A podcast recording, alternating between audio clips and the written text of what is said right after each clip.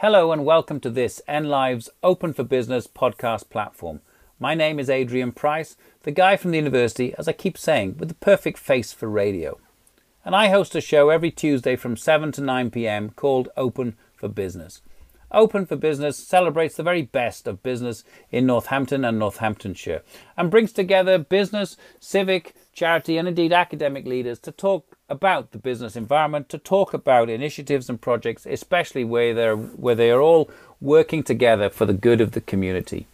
So enjoy these extended interviews on this podcast. They're now set up as a standalone for you to savor and uh, to learn from some of the movers and shakers in the county. Enjoy. So tonight we're talking to Chris Lynn, a Northampton native who has built his career in global destination marketing.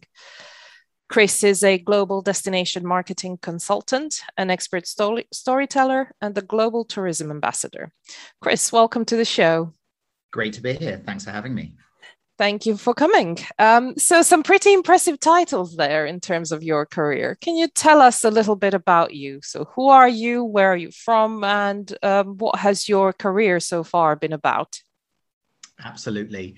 Um, so, originally, actually, I was uh, born in Skegness, but moved to Northamptonshire when um, I think we, I was about three. So I think I can still claim Northamptonshire something of a native. It's really where my first memories were kind of cemented.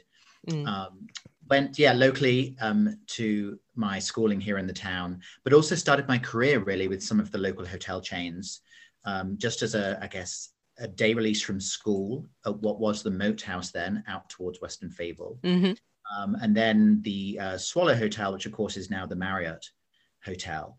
Um, but then, very much fast forward, um, for me, the streets were paved with gold.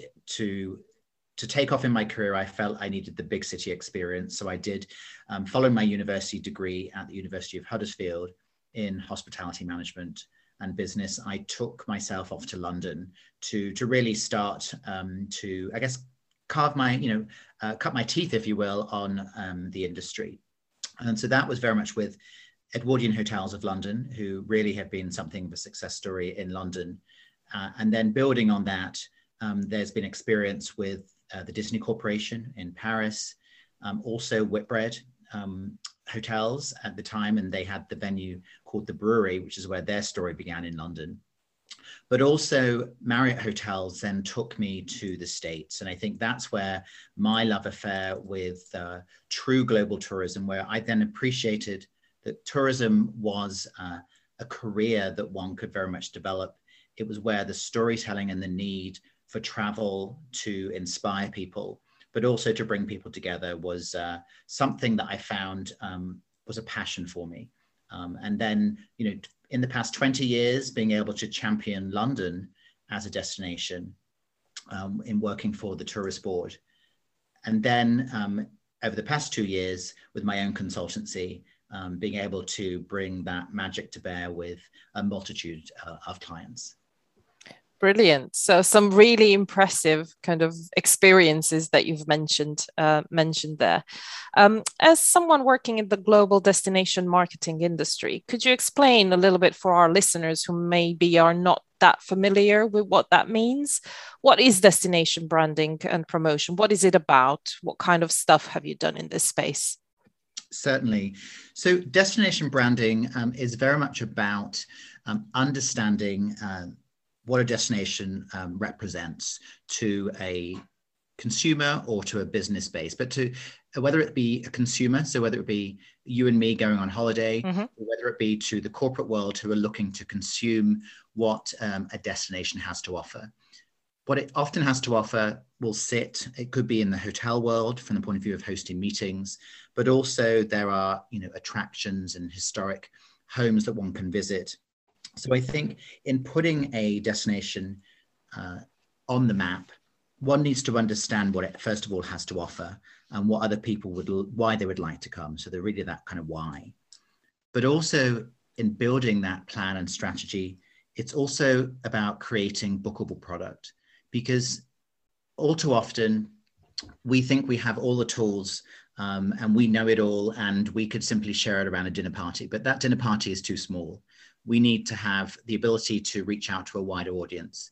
And that's very much where um, third party, whether it be agencies, travel agencies, um, and other tourism entities can take that message forward because you need that message to reach not only, of course, to a local audience, but then to surrounding counties and hopefully surrounding countries. Brilliant. Thank you. Um, so, in your experience, what makes travel and tourism buyers buy Britain as a destination? So, obviously, you've worked with, um, I think, primarily um, what I could tell from your profile, primarily B2B audiences um, when selling London abroad in particular? Um, and do you have any B2C business to consumer experience as well? And, and how, how do you differentiate between what these different audiences want in a, in a destination product? Yes, no, absolutely. Um, I think first and foremost, the, the key thing to identify is there is an audience to um, appeal to. Uh, and there's often some commonality and quite and frankly a fair degree of commonality between B2C and the B2B audience because actually there can be crossover. They can be the same people. It's just the reason that they're choosing to travel or the reason that they're choosing to consume. Because often people can be inspired by a destination first and foremost by going on holiday somewhere. And then when they take it back to their nine to five, um, if any of us have a nine to five job these days, but if they take it back to their mm-hmm. um, desk and to the corporate office, that's often where the inspiration can come from. So I think in building um, upon that, first and foremost, when audiences are looking to consume Britain, history and heritage, those are mm-hmm. the top two things by far. Of course, in decision making, it can then come down. Uh, one of the key things will be accessibility. Mm-hmm. So, how easy is it to find? And that's often um, determined from a travel point of view, but also then from an accommodation point of view, because people coming from outside of a county will need somewhere to stay, but also then how attractive is it? So that's very much in pushing forward a lot of those other um, historic and heritage options, which may be consumed by uh, a day visit, but not necessarily from an overnight visit. Okay. So obviously, having worked in for decades in, in this space, um, the the pandemic, um, as everybody will be aware, has significantly impacted um, tourism, travel, hospitality, um, events um, industries. What is your take on the impact that the pandemic has had um, on this market? It's been devastating, quite frankly, mm. and that's probably the first word word that comes to mind because it you know, it took the planes out of the skies. Um, it kept majority of us in our homes, or certainly in a local footprint. Um, and, and, at that point, initially with lockdown, of course, um, it really was walking to the end of the street at most, mm. maybe going out for that hour of exercise a day. So I think there is that that word. You know, it was devastating at the beginning. However, I think it also gave us time because what is the one thing that often we complain about is the lack of time. Mm-hmm. So having time to reflect, having time to regroup, um, and having time to really understand uh, the value of activity that's already been done or activity that should be being done. But even before that, and this is where I think one of the key cornerstones of building um, a tourism strategy is from an insight point of view, in mm-hmm. starting to understand why do we want to push a destination forward? What is it that uh, an audience what is it that the consuming audience wants to uh, find when they you know open that door or they step inside um, a wonderful um, adventure? What is it that they're looking for, to do? Um, and then making sure that we can match the product to doing that Okay. So before I, I explore um, some of your experiences kind of local to, to Northamptonshire, what are some of the kind of headline challenges and opportunities you see for Britain in general um, as, a, as a destination in terms of its post-pandemic recovery? Yes, so I think the um, the biggest step forward, certainly on the global stage, um, will be how um, we've dealt with the uh, the pandemic or mm-hmm. how we're dealing with the pandemic. Um, certainly, the vaccination uh, rollout um, become, as we know, with the, the vaccination passport, that mm-hmm. has, that is becoming um, part of the offering moving forward, or part of the decision making moving forward. But then, building on that, I think I very much hope that it's simply not going to be business as normal because it's been a seismic change. There's been so much change in how things have evolved. So, what lessons have we learned? Um, and how are we putting new practices in, in, place moving forward? But I think that the biggest challenge um, for regional destinations beyond uh, London is simply building awareness. Um, I, because London has always had a big profile on the world stage. Um, Understandably. Yes, which is totally understandable, and it represents over 50% of all travel coming um, yeah. into UK. So it's actually not to see it as Big Brother, um, but certainly, for example, with Northampton's location, which we're not a million miles from the capital, mm-hmm. is to see how can we benefit and how can we piggyback on the back of such a, a tremendous tourism effort that already happens for the capital city. Brilliant. Um, so that leads us nicely into my next question, um, which is obviously as somebody who's grown up in Northampton, what has been your experience of reconnecting with Northamptonshire? What have you enjoyed the most, the least, and why? And obviously, you've you know you you got stuck in Northampton uh, when the pandemic hit um, by uh, by by force of nature, basically. Um, so, what has been your experience um, rediscovering Northamptonshire over the past eighteen months? The first world event that comes to mind is magical. Mm. It really has. I mean, I had. Uh, an interest in the, the county anyway. We were a, a family that did get out and do things growing mm-hmm. up. Um, but I've been away from the county for over 20 years. Uh, and my return visits were simply to visit family. Um, mm-hmm. so this was a, a, period of exploration for me in discovering new aspects. Um, and some of those I was surprised because they were themes that, as a family, so getting into the outdoors mm-hmm. um, and finding things, um, that I, we just hadn't done. We just hadn't done. Two examples, for example, one one which is completely free, but just doing it seasonally is mm-hmm. Everdon Stubbs on the way to Daventry, which is yeah. the, a bluebell wood in the spring. Yep. Such a magical adventure to do, and it's free. Um, and then beyond that, well, two other things. One, Coton Manor Gardens became um, a tremendous place uh, to visit. Um, Mhm. Also, a great little coffee shop. So that became almost certainly a monthly visit. Mhm. And then thirdly, really discovering Delapre Abbey because Delapre Abbey was not open um, with When yeah, for a number of years. You know, it, it was um, derelict really, and it hadn't had Absolutely. tremendous uh, vision. And I think that's a, a great example, I think, of the tourism effort and that phoenix rising from the ashes, if you will, in. Mm.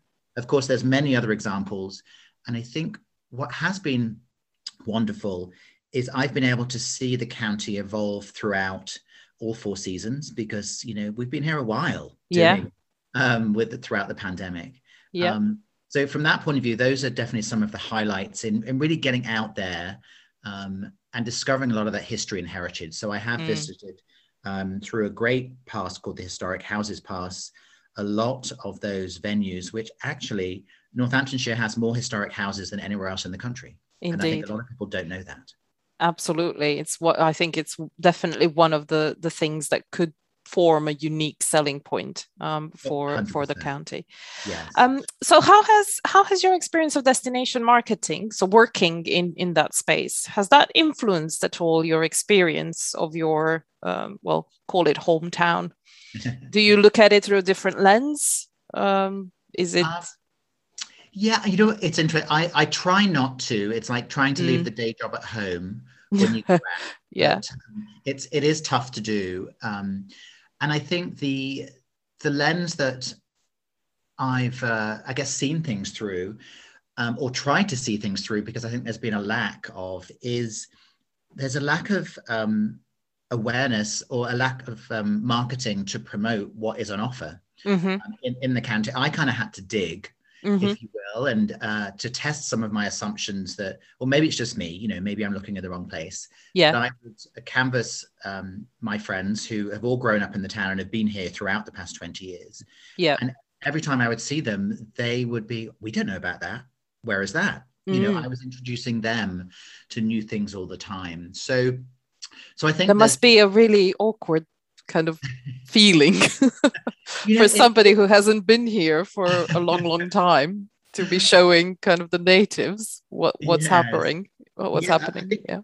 Yes it has been and i guess also a little frustrating i think Mm. in knowing that the magic that is here and knowing that the the economic development that goes with a successful tourism effort because it's not just about pretty pictures it very yeah. much is about building a business framework and a business foundation and building jobs you know for the town um, and then also that I was about to say citywide, but I know we're not quite a city, although we're bidding for it. Yeah. Um, but that town pride, which I think um, is often lacking yeah. for the town, because because there's not such a joined up effort.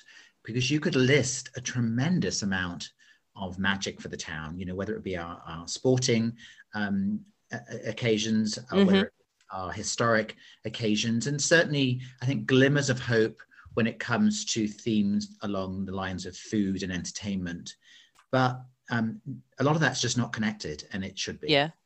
I, I really um, the point you're making around kind of pretty pictures really really resonates with me because really destination development and destination promotion is about the substance of what it is that you're you're promoting and at the end of the day, it's about the experience that visitors have when they visit a particular destination. So, um, in a sense, the, the pretty pictures that you use for promotional purposes are, are just the cherry on top in terms of illustrating the, the quality of the experience that visitors will, will get. Um, what are some of your observations around the potential for Northamptonshire to become a tourist destination um, in its own, own right? What are some of the challenges and opportunities that you see um, for the county at this point in time? Yes, um, I think one of the one of the challenges um, is the uh, the bedroom stock. I think mm-hmm. throughout the county, there's some wonderful flagships um, you know, whether it be a Fawsley Hall or a Rushton Hall, for example. Yeah. Um, which would uh, talk to the incentive part of the, the business events market. Um, obviously, you've got your conference hotels, whether it be um, the Marriott, whether it be the Hilton. Yep. And of course, as we've already mentioned, um, the stunning venues for um, dinners and events, whether it be um, Althorp, Delapre, Lamport, you know, I could the list we could go on.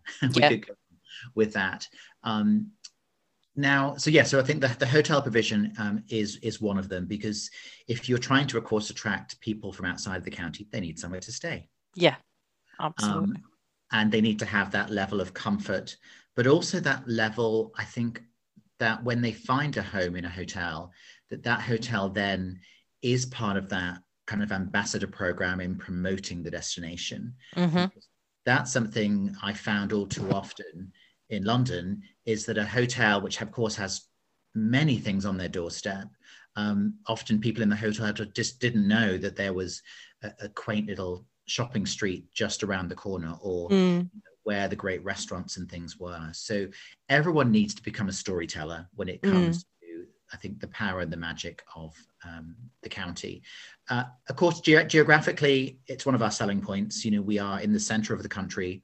We yep. really are in, we are in the middle of all the action, if you will. Um, but of course, the uh, I think the geography of our county, we're kind of a fairly long and thin. You know, what's happening in the north of the county um, is possibly too far away from what's happening in the south of the county. right. So I think there is a need regionally um, throughout Northamptonshire to, I guess, to cluster, if you will, mm-hmm.